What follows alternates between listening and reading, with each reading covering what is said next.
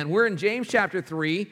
Uh, verse 13 is where we're going to pick up the text today. If you're following along on, on YouVersion, if you have that on your tablet, your phone, you can go there under live events. Uh, you'll, you'll find our notes there, the scriptures. You can, you can follow along with that. Or if you're good old old school, you got something leather or semi leather in your hand, you can just follow along and, and write notes in it. This is a living textbook, guys. We, we can write in it, we can highlight it, uh, and we can learn from it. So let the word speak to us this morning. Because, you know, we live in an age, and it's very important that we understand the day we live in. We live in an age where it seems like there's an overall edginess to people. You know, can, can we understand that coming out of the political season we've come out of? And, and it seems like we're, we're all pressed to always be right. And we're determined to always be seen as right, correct? And in fact, if we don't come off as right, we'll let you know why we're right and why you're wrong because we always seem to have to win whatever the conversation may be. In fact, it was interesting that media was uh, predicting, and I hope they were totally wrong in your house, that holiday gatherings are going to be very quiet because we just couldn't talk about anything because we couldn't agree. We just need to eat a lot of turkey and just be quiet, watch football, and go home, and we'd all be at peace, right? Because we've learned, we've lost the art of having conversations. And it was interesting to me that today, as we, we started this series in James, it just happened to find that here in chapter 3, verse 13, James is talking about what it is to have wisdom, especially in the midst of conflict, to have wisdom in the midst of struggle, to have wisdom in the midst of disagreement, even. And it, it fits well because James was speaking to a people. Remember, they were a people who had been scattered by persecution. They were a people that lost their homes, their income, their families, their ties. And here they are being scattered around the world under God's plan because God was sending them out to bring the gospel. But like us, they were human, they were fleshly, and because of that, they faced the same things we face. And James is bringing a correction to them and saying, Look, there are going to be some things we don't agree with others about. There's going to be some things that are going to cause conflict in our conversations in our day to day lives, but there's only one way to walk in that that represents Christ. And I titled this message this morning, I'd rather be righteous than right. I'd rather be righteous than right. We've already seen in James chapter 1 that, that James said that the anger of man does not accomplish the righteousness of God. If, we, if we're just angry about everything or toward everything, it doesn't accomplish the very righteousness of God. In chapter 2, he said that if we don't show mercy, then we'll be judged with the same lack of mercy that we show to others.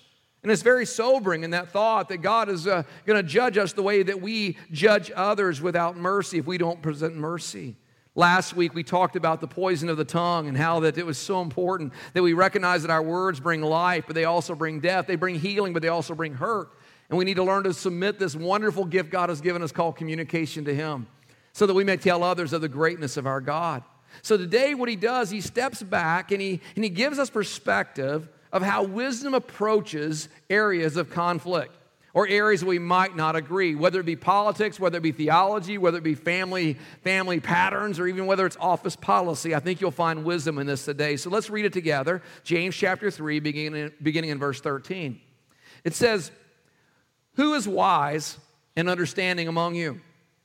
Let them show it by their good life and by deeds done in the humility that comes from wisdom. Now, if you are an underliner, I would tell you that's a great place to, to underline these words. It says, Show it to them, show it by their good life, and by deeds done in the humility that comes from wisdom.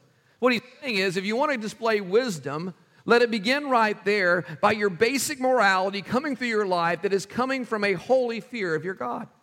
That basically we do good not just because we're conformed to do good, but we do good because our God is good and we respect Him so much we want that goodness to flow through us. And he goes on and says, and if you do that, then do it in humility, good deeds in humility that come from wisdom.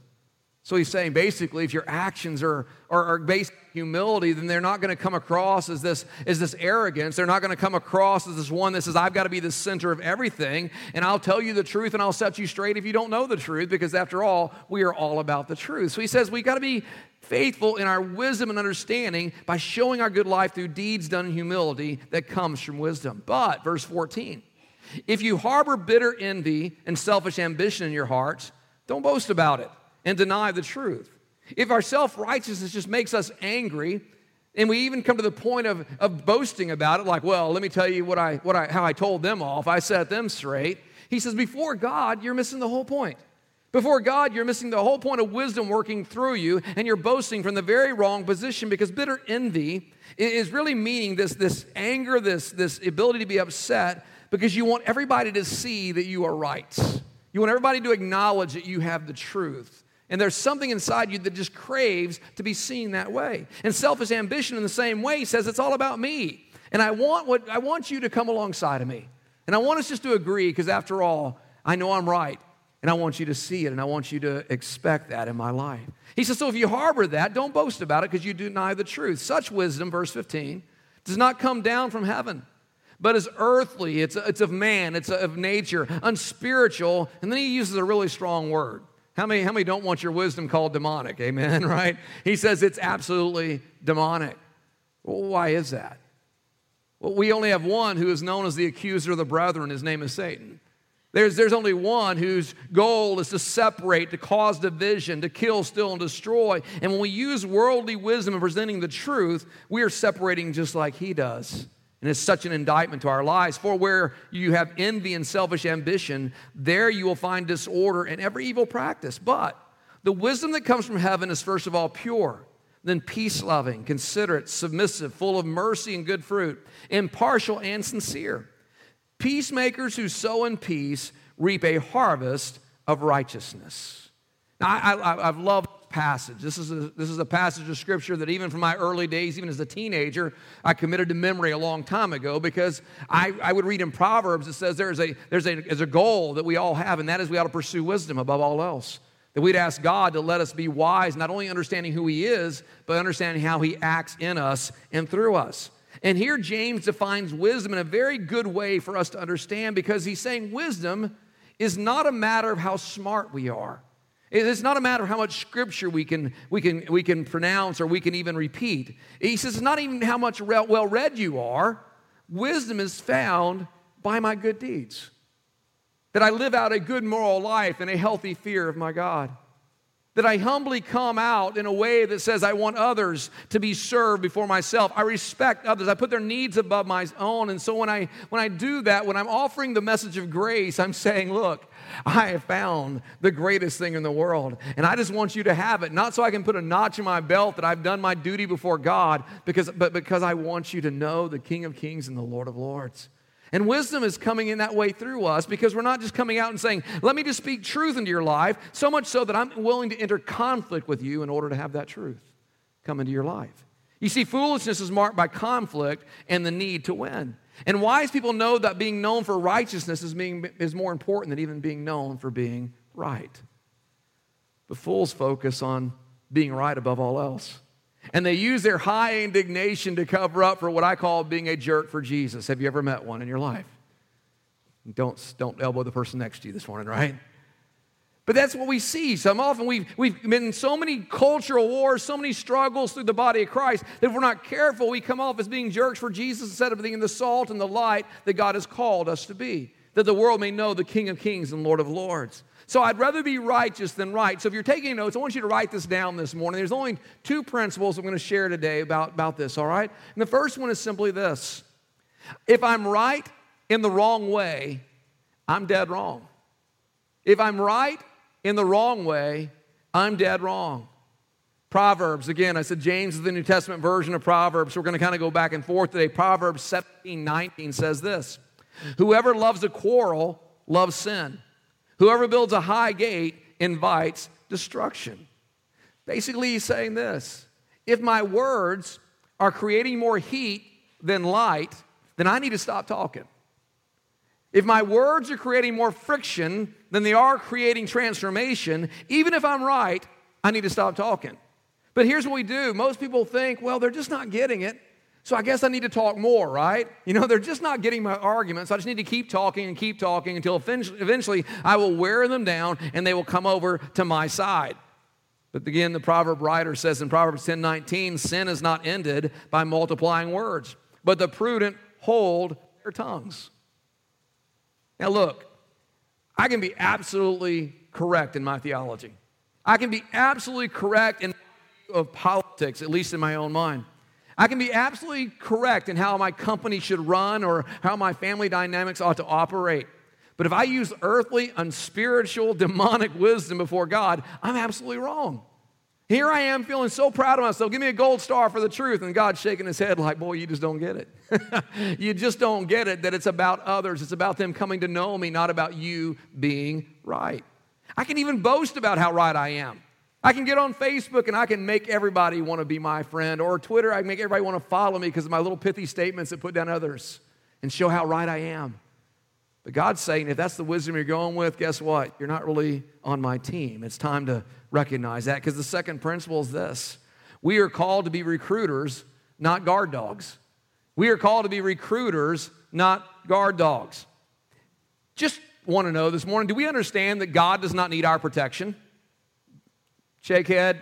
I know you have tryptophan working in your system right now, but movement helps, okay? God does not need protection. Nowhere in the Bible does say, go out and protect God because he's a weak God and we got to prove to everybody that he actually is God. No, God does not need our protection. So he's called us to be recruiters, not Christian Rottweilers. He's called us to stand with the words of truth in our lives and not standing up to defend truth as if the world could somehow make truth even less than it is. Think about it. Here's our commission by Jesus as he was going up from the, from the, from the grave, being resurrected, ascending into heaven. In Matthew 28 19, the words to his disciples were, Therefore, go, make disciples of all nations, baptizing them in the name of the Father, and the Son, and the Holy Spirit, and teaching them to obey everything I've commanded you. And surely I am with you always to the very end of the age. Here's where we miss this. A lot of people think we are to go into all the world and lecture people on how, how wrong they are. To go into all the world and to prove how much knowledge we have in our lives. And, and, and, and to remind people just how far they are from God's, God's viewpoint. To go in the world and protect. To go into the world and stand up for God. In, in, the, in the day of my upbringing in church, in the days where we sang out of books, and uh, we were lucky if we had an organ going on, much less a piano. God forbid if there were drums in the house, right? Uh, we, a lot of people really relate more to onward Christian soldiers than they do to lovers of Christ. And I don't think it's getting better. I think it may be getting worse. Because we've been through so much. There's been so many things in our society that are uniquely kind of shaping the church in the wrong way because we had so many things called cultural wars. And, and because of that, we, there are many believers that feel like they got to fight the good fight, but they forget that the fight in the good fight is the fight of faith. Faith in God, faith in their walk before Him, not a fight against others because God called us to recruit, not to bark and to bite. Never forget that spiritual warfare is not between people. Can I get at least an amen to that today, right?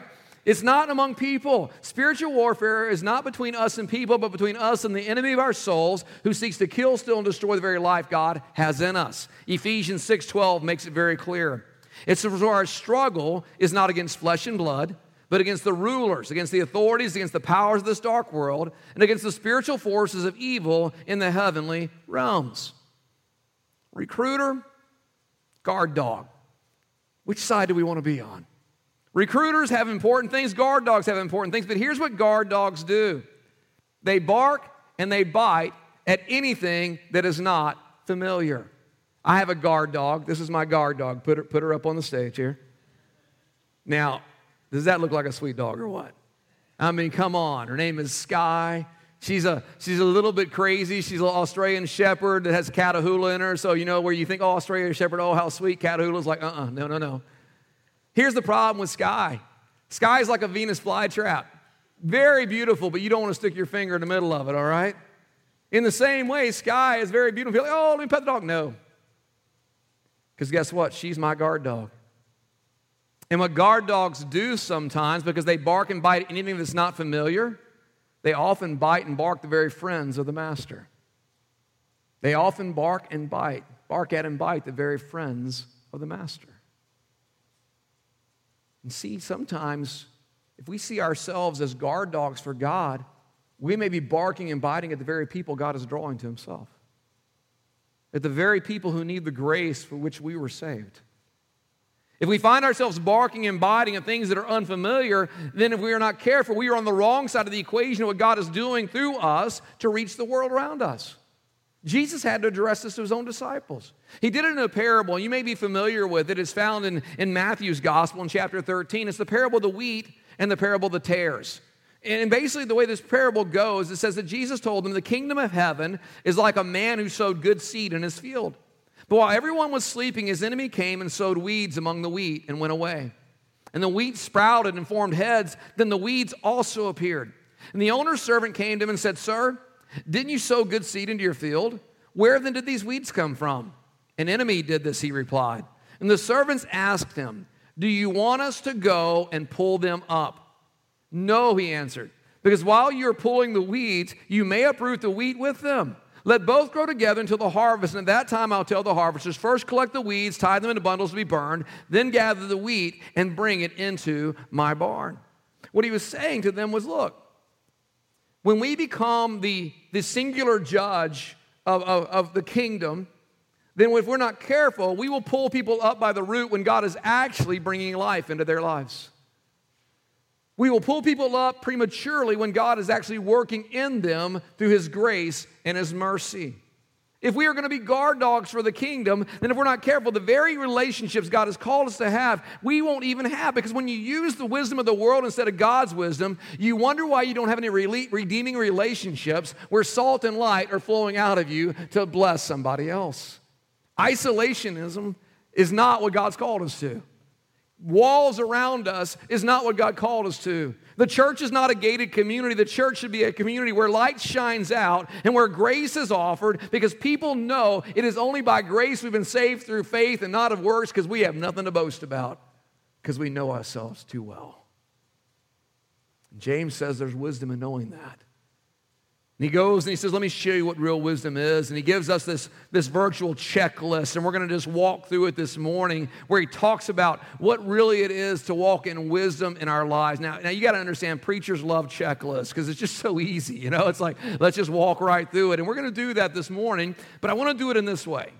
When I want to do this checklist in a way that, that we're going to all grade ourselves a little bit, okay? We're going to put ourselves on a little scale, not, not that kind of scale, we ate too much turkey, but on a scale of one to, one to five, how are we doing in these areas? Because here James is saying if you want God's wisdom flowing in you, then this is the evidence that's going to be found in your lives. Now, here, here's something you need to understand real quickly, though. I can guarantee you that you will have all of these things working in your life if you're only hanging out with people that absolutely agree with you. Okay? I can guarantee you, you're going to score like, you're like, I'm perfect. Yes, if you don't ever come across someone that disagrees with you, you just might be. But be honest. How are we doing? First thing is this Am I pure in my motives and my actions? Am I pure in my motives and my actions? Because, first of all, the godly wisdom, wisdom from above, is pure. You know, we, we talked about this last year. We did a series called I, God Didn't Say That. And we talked about what it meant to, when Jesus says, uh, to not judge, or else you'll be judged, and how actually he wasn't saying don't judge, but don't judge in a, in a wrong manner. Don't, don't judge from your own weakness. And in there, he used this wonderful example that I think is, a, is something we all need to be aware of, and that is he, he cautioned us to not have what I call log eye disease. In other words, when you see the speck in your, your brother's eye, when you see the fault in their eye, don't go try to take it out as long as you got a big old log in yours. When you do, you're just going to knock them out every time you try to get around them. And that's what it speaks about when we come with pure motives, when we come with pure actions, because we're wanting to come and bring blessing to somebody and not just show how good we are. I, I wrote in my notes this morning clean up before you speak up. That's what Jesus was saying. You know, before you start telling everybody else how bad they are, let your own life be cleaned up, all right? Focus, let God focus in on you. When we were, we were trying to avoid talking about politics all through the season, it always amazes me that sometimes in politics, I think it mirrors so much in the spiritual. People want to yell and scream about things they don't even stand up for themselves. Every time I see a politician getting up promoting family values, I'm like, oh, oh, let's start praying for them right now. Because nine times out of 10, guess what? They're going to be exposed for not having family values. That's the point. He says, if your motives are pure, you're not trying to manipulate just to say what people want to say, then you will exercise godly wisdom in holding out truth to this world. There's a second part of wisdom, and that is, am I looking for common ground? Am I looking for common ground? Am I peace loving? That's the description James gave to it. I mean, think about it. When I, when I, when I first meet someone, when I'm, when I'm introduced to them, when I'm going to a party or a gathering or something else, Am I looking for common ground or am I looking for what makes them different than I am? Am I, am I listening for things that we have an agreement, or am I just trying to find things that we would disagree about? Because if I'm looking for only what we don't have in common, I'll never have influence in their lives. I'll never have friendship. Because without common ground, I have no ability to connect. I have no ability to make a difference in their lives. Proverbs 10 12 says, Hatred stirs up conflict, but love covers all wrongs. I may be wrong about a lot of things, and I, I may misspeak sometimes to use the word of the day, right?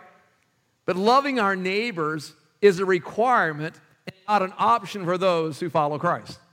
It is a requirement, not an option. Paul said, I've become all things to all men that I might win some.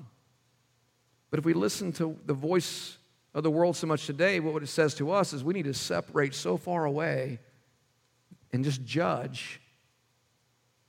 But what happens is we have no influence. We have no influence. Wisdom has influence. Wisdom has a right to speak into your life. Wisdom has a right to, to show you the love of God. But it comes when we are peacemakers, which is fitting into the next thought, and that is, am I respectful? Am I respectful? Am I considerate, is what James calls it? Am I respectful, especially of those who disagree with me? Am, I, am I respectful to those who see the world out of a different lens than I see the world? Proverbs 16 21 says, The wise in heart are called discerning and gracious words promote instruction. I think one of the best stories we can read in the day we live in is actually the story of Daniel. And we don't have time to go into the book of Daniel this morning, but, but Daniel is just a wonderful example of what it would be like for us to experience if we are thrown into a society, thrown into a world where our values are, are, are, are not only mocked, but, but, they're, but they're an endangerment to our lives. And yet, Daniel was a man who was known for wisdom because, in the middle of all that, he was able to exercise great influence on a king without compromising his faith in his God. And I'd implore you to read Daniel of these days because it's impossible to influence people who think that you don't like them or even respect them. It's impossible. We have to be close together. It's relationship that things run on. It's relationship that ministry flows. We can't even have debates today. What we used to call debates was I listen to you and then I talk back and then we listen and we talk back and now we just scream at each other. I can't even I can't even keep it on, right? You just flip it off, turn turn the TV off because you're tired of hearing the, the screeching on top of each other because nothing good's coming out of that. So we must be respectful. The, the next thing is we must be teachable. Wisdom uh, that comes from God is, is submissive. Not, not, not in the way we teach submission in the sense of in a marriage relationship or toward authority, but the word submissive there is really speaking about am I teachable? Do I always have to win? Do I always have to be right? Do I always have to be seen as the one with the truth? Because here's the deal if I never am wrong, I never will grow. If I'm never wrong about anything, I never will grow. If I'm not challenged to think beyond myself, I never will grow. If I don't let someone speak into my blind spots, hello, anybody have blind spots this morning? If I don't let somebody speak into my blind spots, then I'm never going to grow. James said in chapter 1, verse 19, we are to be what? Quick to listen, slow to speak, and slow to anger. In Proverbs 12, 1, he said, Whoever loves discipline loves knowledge, but whoever hates correction is stupid the, the Bible said that, okay? I, it wasn't my correction. That's, that's what it said right there. He called people stupid in church. No, the Bible said whoever hates correction is stupid because in Proverbs 18 2, it says, Fools find no pleasure in understanding, but delight in airing their own opinions. Am I teachable? Am I merciful? That's the next characteristic of wisdom. Am I merciful? Now, listen, when you think about your own ability to be merciful, it's not based on how you view you, okay? But it's on how others view you. That, that really is a matter of whether you're merciful or not. And if right now in your mind your answer is, well, I'm not that bad, probably in response time today, you might want to make that one right, okay? Because it says if we are merciful, we will not even keep records of wrongs, according to 1 Corinthians chapter 13. Yeah, that's, that's, that's verses more than just for weddings, okay? It says that love keeps no records of wrong. Why? Because in mercy, we're trying to lift people up, not keep them down. In mercy, we're trying to pull people out of where they're stuck, not keep them there. So, our merciful, the, the, the, ability to be merciful is not what we think about ourselves, but what is lived out with others and what they would see about us. The next one is, is this, and it's, it's a good one, is that am I producing good fruit or am I just stirring up conflict?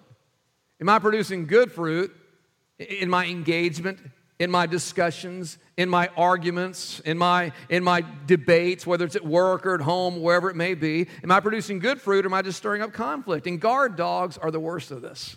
They are the worst at this. They, they, they can be so self righteous. Well, I told them off. You go read my feed, Pastor. You'll see what I said to them. And I told them how, how it's going to be, right? Here's my question to the guard dog. At the end of the day, can you point me to anybody's life who changed for the good because of you? Can you point me to anybody's life who has changed because of you? There, there's wisdom in asking yourself this question so often Is this conversation worth having? Well, I should have preached this before Thanksgiving, right? Is this conversation even worth having? I learned a long time ago I don't have to have an opinion about everything. If you're at the men's group last week, you know what I'm talking about, right? I don't have to have an opinion about everything. That's the, that's the downfall of being a pastor. Whenever there's a theological question or everybody kind of turns and looks at you and like, what? Am I God? Come on, you know? I'm trying. i will I'll tell you what I can see, but I don't have to have an opinion about everything because some conversations are not worth having. All they are is leading to an argument. They're not leading to anything good or practical whatsoever. Proverbs says in Proverbs chapter 9, he says, Look, whoever corrects a mocker invites insults. Whoever rebukes the wicked incurs abuse. Do not rebuke mockers, or they will hate you. Rebuke the wise, and they will love you. You see, there are times we need to speak into each other's lives, but it's just like the Great Commission. The discipling was of those who believed, not those who did not believe. So often we want the world to measure up to the standards of God, but until they've confessed Christ as their Lord and become into that relationship and experience His grace, we have no expectation of discipleship. But when someone believes and they come into the kingdom of God and now they're part of the family of God, then we do speak into each other's lives. And sometimes we do need to rebuke because rebuke of a friend is better than a kiss, the Bible says. The rebuke of a friend is a good thing because they're looking out for what's best, not just trying to find fault in our lives. And That leads to the last two points of, of godly wisdom. And, the, and one of them is, is this it says, Am I fair?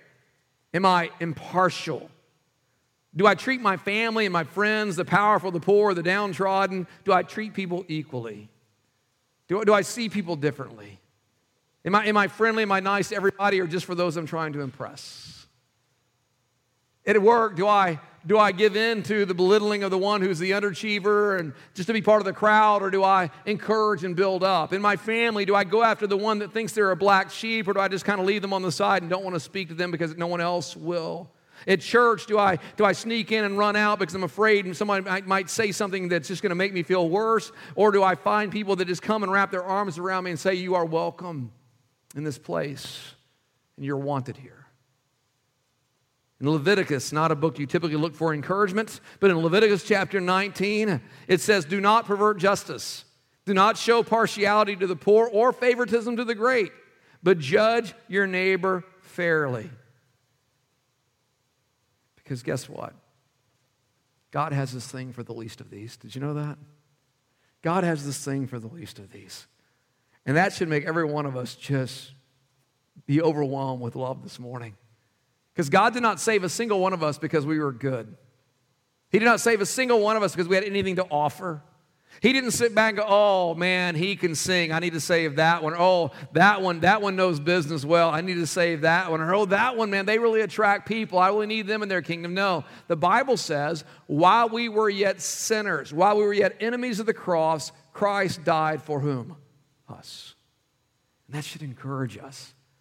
We were singing that grace on top of grace this morning, I was like, God, I know that's a song we probably just think it's a warm up. We're just kind of getting going, but that is one powerful song, God, because it's only by grace that I stand. It's only by grace that we are saved. It's only by grace we are free. So finally, this morning, I think it's fitting that the last description of wisdom would end in this, and that is James calls it sincere, but what I would call it is this Do I walk my talk?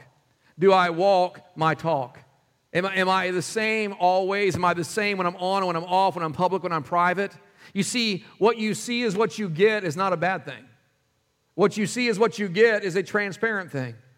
And if we love each other enough, there are times that what we see we may not like, but we still love because guess what? We all go through times like that, right? But if we want to, if we want to be fake, if we want to be, you know, the, the Christianese so much, then, then we will not walk out what we talk. We just talk a good game, and that's what James has been hammering on. He says the kingdom of God, it's not about talk. It's about our actions, about what we do. So my public actions are no different than my private ones. L- listen up, all you parents and parents want to be and parents that are becoming. The quickest way to lose your kids is to not be the same in private as you are in public. Quickest way. That's one thing that I, I could say, and, uh, and I was, as we were eulogizing my father last year and just recounting the stories of our past with all of the kids present, with all the grandkids, that was probably the most admirable thing that I could see with my dad, who was a strong believer, but I could always say he was the same. He was the same whether he was in front of a bunch of students teaching, whether he was out working a bunch of cows in the heat of the summer in Texas, or whether he was sitting at home. He was the same. You know what that did to me? It gave me security. And parents, if you want to put that secure place in your kid's heart where God can work, then you bring your walk home, you bring your talk home, and you live it as the same. Because when you see, when what you see is what you get, what you get is great influence. We want influence. Proverbs 11:3 says, "The integrity of the upright guides them, but the unfaithful are destroyed by their duplicity." I'll read that again. The integrity of the upright guides them, but the unfaithful are destroyed by their duplicity. Lord, help us, right? Lord, help us to take our cues from Him. And let us say everything and let's do everything in a way that honors His great name. Amen?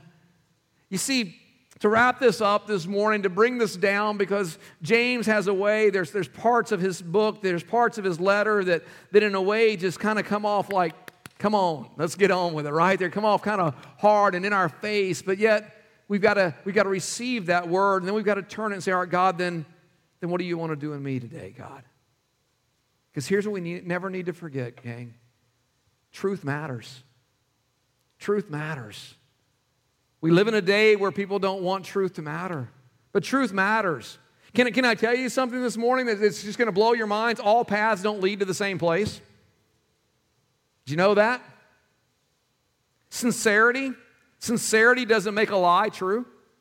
Truth matters. But if all we are is jerks for Jesus and we try to explain that, guess what? We're going to have no influence whatsoever in the lives of people who are lost in the darkness, who God has called to come into his marvelous light.